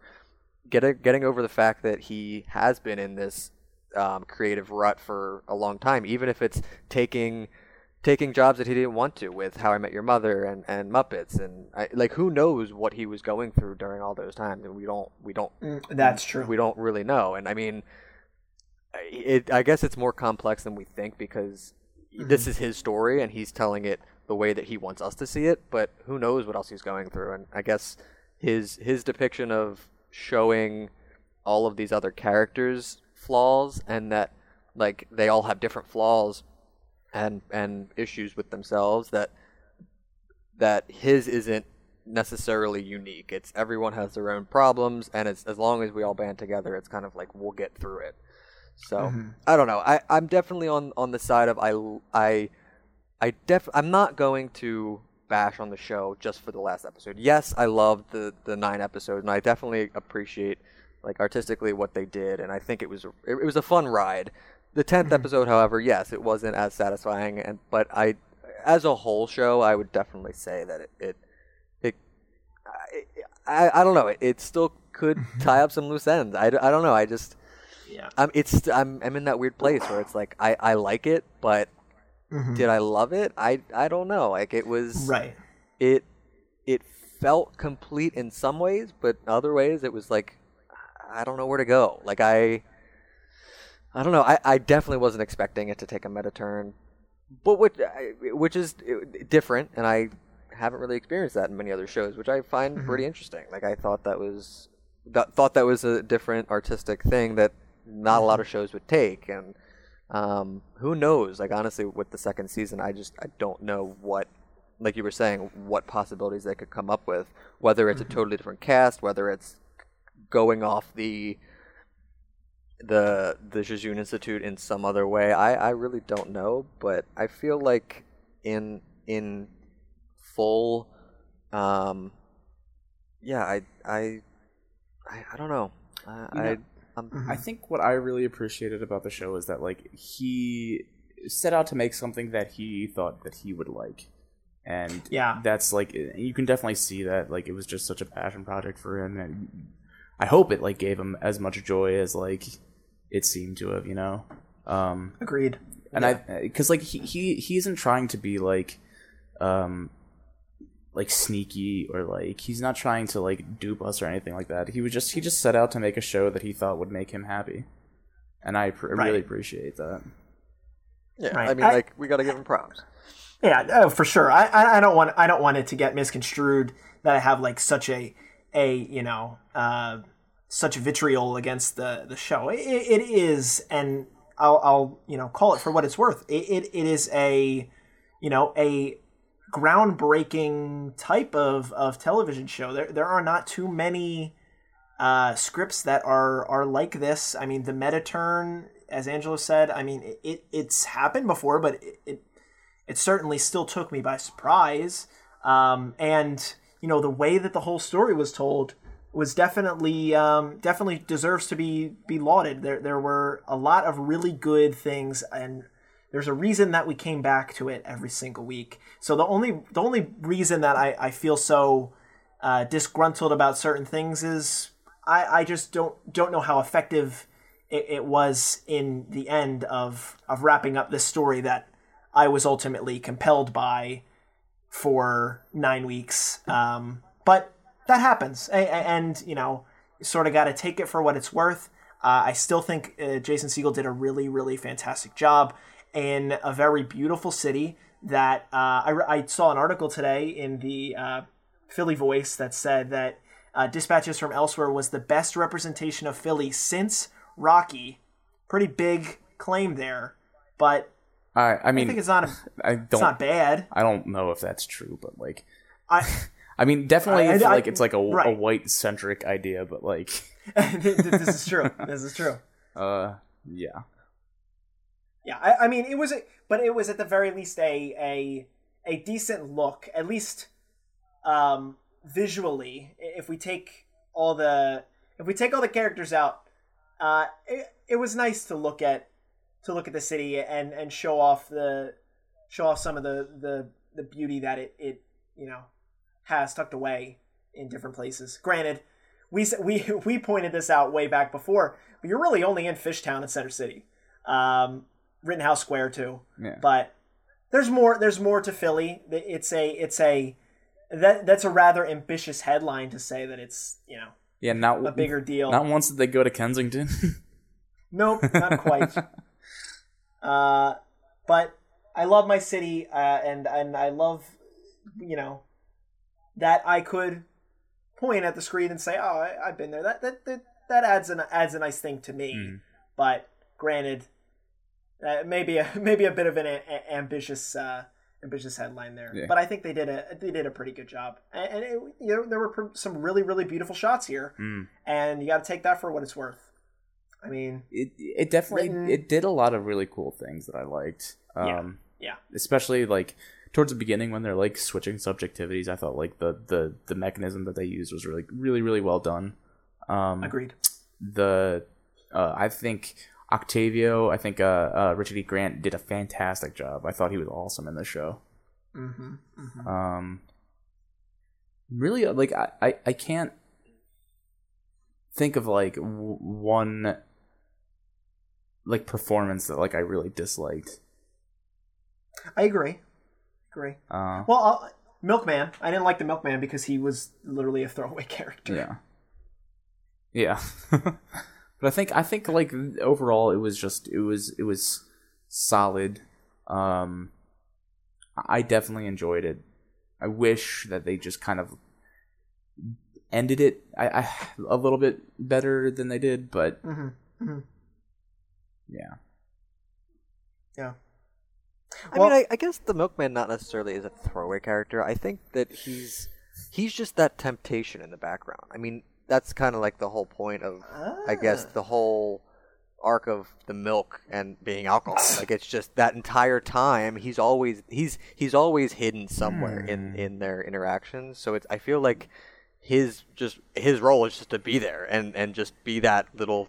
I, I mean, I don't know necessarily. if- like I don't even know necessarily if it's supposed to be only for Peter, but I mean even like when you see Janice and and Simone at the library, like he's there and he's watching, just knowing that he's he's he has that temptation of um of whatever their problem may be that it, it's like it could creep back at any time. I don't know. Maybe that's kind of Yeah, no. I don't know if That's that's an, a that's an interesting spin on it, though. I, I, I, that gives me a lot better feeling than what I was thinking of as like, who is this guy supposed to be? Yeah, because like in, in the last isn't episode, anybody. in the beginning, like when we see um when we see that clown boy uh auditioning, um I wrote down um in my Mm-hmm. notes because I remember when when we see the clown boy finish his act and Octavio is, is very impressed. Um, they say, "Hey, would you like some some chocolate milk?" And they bring it out, and it is that milkman, and it's the same Mm-hmm. exact milkman who has not aged at all. So to me, that was like, Mm. hmm, maybe he's he is like just a symbol, and he is just like throughout this entire time, he has just been kind of sidelined to be that. Who knows, Right. like that symbol of the, That's a really good enabler or something. That's so great, I don't. That's a great point. Yeah, I don't know. I mean, I I definitely I feel like yeah, like I, as far as performances, I don't really see like a like a weak performance. I don't think. I don't. I don't know. I don't know. I don't know. It's up to interpretation, as is the whole story itself. Yeah. Yeah, I and yeah, that's just part of a, a part of a bigger bigger picture of what do you what do you want to interpret it as? Yeah. I, I do really hope So- I do really hope that there's a second season because I enjoyed I Uh-huh. enjoyed the world I enjoyed like the the mystery involved hmm and I think mean, when that you- like Jason Segel has the ability to like write really interesting worlds. Um, did you hear that? I did. I did. that was the trolley. yeah, no, he has the ability to write like really interesting worlds. I just hope that like we continue the story and that it doesn't just end there. I agree. So, uh, Angelo or uh, Andrew, one one of you brought up before we started recording uh, that um, if you're unfamiliar, the way that we like to close out a considering we this is the culmination of the entire show, uh, we close out uh, proper pilot's guide episodes with. Uh, what I like to call uh, whether we believe the show is f- uh, clear for takeoff uh, or crash landing. For those unfamiliar, a, a crash landing show would ultimately be a show that gets canceled before it reaches um, reaches ultimate conclusion. So, i.e., if you can think of any show that was like in the middle of what it was going for and then just sort of gets chopped, uh, that that would be a crash landing show. And and for a clear for takeoff show, that's ultimately where we believe that either the first season of the show, if that if it's a limited series, did it do everything that it was setting out to do, or if it's a multiple series show, which we don't really know what the show might be, uh, whether or not we believe that show is going to tell everything that it, it wants to. So ultimately, I will start. I'll start with you, Angelo. Do you believe this show is clear for takeoff and will continue, or or is this an appropriate ending? If this is how they wanted to put it, um, do you ultimately feel as if this show um, set out to tell the story that it wanted to tell, or that it has more to tell? Let's say.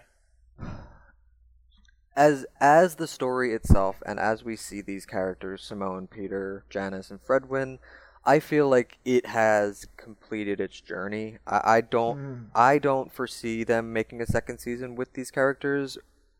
People may see that and, and see how they could create another another series or another season based off of their their growth and what they're doing now after after the game and how they they live as human uh, just as as as friends and and but as as a show i feel like put it this way in in my opinion i would say it's clear for takeoff but it's it was a bumpy bumpy landing and could possibly take off and circle the city because we don't know really what's going to happen after after this season. We don't. I, I don't know necessarily the the response that it got um, and the viewership to see if it has enough to to be picked back up for a second season. I mean, it's on AMC, which I mean AMC doesn't. I, I don't know how large of a following AMC has, um, but I mean, who knows? I, I think, but but as a show, as, as season one of it dispatches from elsewhere, I'd I'd say it's it's a clear for takeoff. Andrew? Um, I I also think it's clear for takeoff. Uh, granted, that's that's a very rough takeoff. It's uh, a lot of turbulence. There's a crying baby. Um, the only in-flight movie is Sully. Uh, uh, it's yeah. I mean, like for me, the I was really really disappointed in like how it ended, but I think that like the overall messaging was pretty on point, and I I enjoyed. I think um, I can't really like flack. I feel bad for like flacking it as as much as I did, just because of like what Mhm. the show like was supposed to be to Jason Segel. Uh, Agreed. Um, but at the same time, like we're on the outside. We're consumers. We Yep. we we do deserve a little bit more than what we got. But that that being said, like I still enjoy, I really enjoyed the journey. So Mhm. I'm gonna I'll I'll I'll keep that as a as a clear for takeoff. A very bumpy takeoff. I gotcha. Um, well, my two cents. Uh, I will dissent. I, I, I to me, I, I believe the show um, is ultimately a crash landing uh, because I'm still convinced that there is an intention that I may be reading into a little too far that there's more story to be told about these characters. I, I was not convinced that this is how we wanted to wrap up the storyline uh, between what was going on. Um, and that ultimately, the problem in that is I am not convinced that whether it wanted to or not, that the show has enough support to have a second season. Um, the numbers, uh, Angela, you were talking about the numbers. I, I, I can't imagine they're great. Uh, the Twitter account is is a very low follow account. Uh, they're constantly tweeting out like spoilers of the episode. I talked about that in the in you know previous episodes. Uh, I I don't believe that the way that they're conveying this show is really giving anybody any reason to want to stick around. Now I've, I've seen a lot of positives. Um, on some of the tweets, a lot of people saying that this is a perfect show, that it, it, its ending was incredible. Um, but I've also seen dissenting, I, dissenting opinions. Um, I, I, it's it's a tough block. I mean, a 10 p.m. block on AMC. Granted, is right after it was right after Better Call Saul, so I you wonder how you know that affected its viewership uh, because people love that show. Ten o'clock is a really Uh, good, really really good uh, time slot. Is it a good time oh, slot? I always thought like. I always Yeah. thought like nine was the prime. eight eight to like eleven. I think is like the the, the best of the best. Okay. Um, I also what day did this come out? Monday. Monday is like not great. I think the the, Yeah. the tops are usually like third, like Wednesday and Thursday are like the better the better nights for television. Uh, but Mm-hmm. Right. it, it did get a good time slot. yeah, They I would really like to check the numbers. They really banked on on this show for them. Here's here's the thing. I'm I'm actually on Rotten Tomatoes right now. I'm checking out the score. Mm-hmm. Have you seen these yet? eighty-four percent. 84% audience score, 74%, which I thought was pretty interesting. Okay. Got So it. so a little higher. that means that the critics liked it more than the audience did. I would assume probably for the same reasons we we enjoyed the show, uh, and Mhm. the reasons why we we thought it was lacking. Um, but I thought I thought that was interesting. I, I kind of actually thought that it was gonna do a little bit worse than it did. Yeah. No, it, it it reviewed pretty well. I will admit. Um, Certified fresh. certified fresh, baby. But uh, I don't know. I, I, I just I, I just can't help but think that there there's a desire for more, and I mean from from my you know little cursory search, it doesn't look like a, a second season is is in the works. I know it's a tough time for even if Mm. they wanted to do that second season, uh, considering the way that uh, it is very difficult to shoot anything right now in the midst of a pandemic. But that certainly doesn't help the fact that if Jason Segel says, "I got a second script, let's do it again," Mm-hmm. uh, you know, it, just because he does it doesn't mean it'll necess- Just because he writes it doesn't mean it'll necessarily come to to fruition. Right. Um, It- so I think it's important that we take this for what it is. Yeah. Oh, yeah. But yeah, So- well, that was a that was a journey. that was a journey indeed, boys. Uh, thank you both for for for going through this. Um, and Angelo, I think it was ultimately you that that that posed the the question at the very beginning uh, to me to watch the show, and, and I'm I'm very glad that uh, that we watched it together. I, I like this. I, I tra- in traditional sense, Pilot's Guide, the podcast, is a is a show about pilot episodes, and this is the first time that we've done a full full series. So it was nice to really break down the intricacies of, of a ten episode run on a very interesting show to talk about. I don't want to. I don't want to run this on too much longer. But if I may ask both of you, do you think that you both have found slash understood nonchalance? yes, mm. I would say. Oh, I'd say no. I still don't really understand what it's talking about. I mean, I, no, you know what? I kind of do. I get it. I, I get it. Yeah, I, I get it. It's like it's the color blue. That's it. it's the color blue. It's it's pretty much on the nose. It's exactly what you would imagine it being. Mm-hmm. Mm-hmm. You, Angelo, did you feel that? I, I think I found it. Yeah. Good. Good. We all we all did it. Our our our pilot's guide to nonchalance. Hopefully, that you, listener, uh, felt it too. Uh, and if you haven't been watching the show alongside and just been listening to the podcast, then uh, that's very. I can't imagine what your takes are on this on this whole show. You should probably go watch it. Uh, AMC's dispatches from elsewhere. Uh, boys, do you have anything that you would like to leave off? Uh, now that we've completed this this journey together. Um, no, I just I wanted to say thank you for for having me. It's been it's been fun to to to be on this side of the of the microphone this time. For sure. Even though even though Yeah. it's been it's been kind of tough getting around the coronavirus. Uh, we Yeah. did intend to do this like face to face, which I'm sure would have been Mm-hmm. uh, a little bit better, a little more optimal. But you know what? You make do with what with what you got. This is true. Yeah.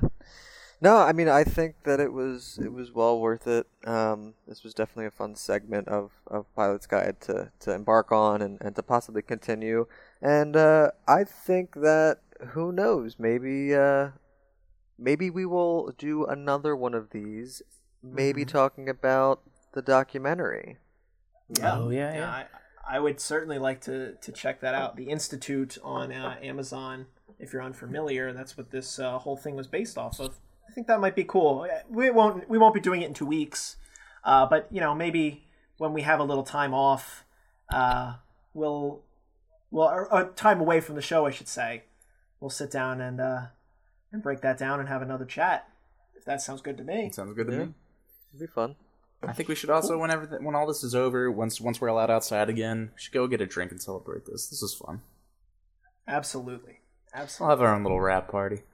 We'll we'll go yes, to the, our, our wrap party. we'll go to we'll go to the uh, the bar that they Fishtown Bar, baby. Fishtown Bar. I like that. I like that a lot.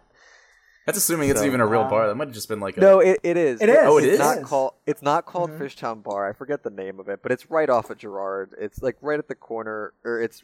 Hold on, I know exactly where it is because when when John and I when, when we walked around there, we we, we passed it. Yeah. Um, yep. Oh wait, is that like right right next to like Frankford Hall? Yes, yes. It's Uh, like it's yeah. like right up the street from Frankford Hall. I think I know what you're talking about. It's got that big fish like sign Yes, on it. yep. I know that's it. exactly what you're talking about. Wow. Yep. Walk back Um, that. I didn't realize that was the same bar. How about that? Yeah, that was it. So we'll have to we'll have to take a, a drink over there. That would be great. Um. Well, Well, then, uh, if if if you guys got nothing else, uh, you know, I'll I'll I'll plug the podcast proper. Uh, for those listening that haven't listened to the regular Pilot's Guide, which is in the same podcast feed as this, uh, that is a show I do with Angelo's brother Sean, uh, reviewing pilot episodes of streaming service original TV shows. Uh, and we've got a whole mess of stuff coming. Uh, we're about to celebrate our 50th episode in uh, two weeks, so that'll be fun. Pretty nuts. Uh, pretty nuts that we made it this far. As far as what shows are coming out, uh, Little Fires uh, Everywhere, a show that I recorded uh, with Kristen, my fiance. Uh, very excited to pr- uh, produce that uh, after this one. And then after that, we're going to get into uh, one of the new Netflix animes, Beastars, with my cousin Christian, uh, who has done a handful of other episodes, and then it'll be episode fifty. So stay tuned for that. That'll be fun. That'll be recapping uh, the year plus in review of Pilot's Guide and how we felt about all these shows that we broke it down. I'm gonna get a bunch of people on the phone. It'll be really cool. Um, but anyway, I I thank you all for listening. I'm Angelo and Andrew. Thank you so much for for being a part of this with me. Um, if you want to reach out, if you want to send us an email, uh, pilotsguidepod at gmail.com. Uh, you can connect with us on Twitter as well, Pilots Guide, uh, at Pilots Guide Pod on Twitter. Um, in the description of the episode, you can find Angelo and Andrew's uh, ats. They are the producers of the podcast. So if you have any production questions or you know you need their help on something, they might be able to help you out with that. They're very good at what they do. Um, thank you for my sister for the artwork uh, for the pod. Uh, and uh, thank you again, just, uh, you know, fifth time for everybody that's listened along the way. I really appreciate it. And if you have any suggestions on what what we could possibly do another show on like Mhm, this mhm. uh, that that may be coming out in the future, um, Yeah. definitely let us know. We're we're very open and, and willing to embark on another another series like this, um, and, and and have some fun. For Or if you just have any other advice you'd like to give us, uh, fashion, Mm-hmm. Yeah, life fa- advice, fashion advice, Fashion. Yeah. mhm. just give us give us a shout, Maybe like a food that you liked. please. I'm desperate. Anyway, boys. Let's land this Uh, plane. it's been it's been fun uh, as as we say uh, with every pilot's guide episode i will leave you off with this. Uh, audience and listeners and recorders alike uh, you may now feel free roam. About the cabin. It's been the final culminating episode of pilot's guide to nonchalance we may be back talking about the institute but anyway thank you for listening and uh, we will